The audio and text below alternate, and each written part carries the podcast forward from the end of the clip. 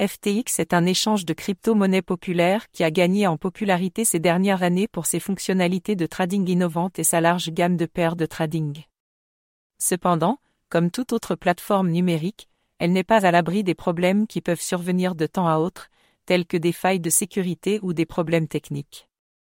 La restauration de FTX après un problème peut être un processus complexe qui nécessite une enquête approfondie pour déterminer la cause première du problème.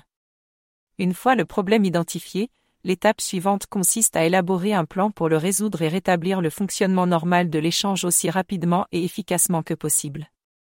Un facteur important à prendre en compte lors de la restauration de FTX est l'impact du problème sur les utilisateurs et leurs fonds. Il est essentiel de communiquer ouvertement et de manière transparente avec les utilisateurs, en fournissant des mises à jour régulières sur l'état du processus de restauration et sur toutes les mesures prises pour assurer la sécurité de leurs actifs. Cela peut aider à établir la confiance avec les utilisateurs et à les rassurer sur la sécurité de leurs fonds. De plus, la restauration de FTX nécessite une approche à multiples facettes impliquant diverses parties prenantes, notamment des développeurs, des équipes informatiques, des experts en sécurité et des équipes de support client. Ces équipes doivent travailler en étroite collaboration pour s'assurer que l'échange est restauré d'une manière qui répond à des normes élevées de sécurité, de fiabilité et de convivialité. Une considération clé lors de la restauration de FTX est l'importance des mesures préventives il est crucial d'identifier la cause profonde du problème et de prendre des mesures pour éviter que des problèmes similaires ne se reproduisent à l'avenir.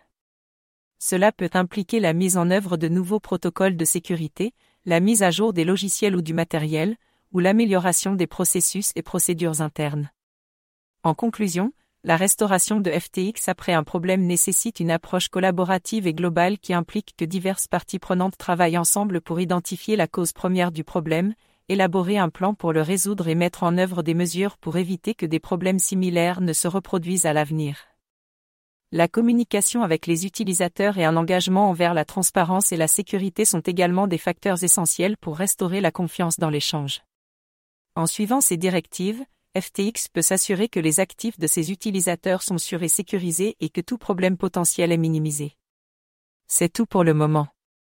Nous vous tiendrons au courant de la situation avec FTX et de tout développement ultérieur dans cette histoire. Merci.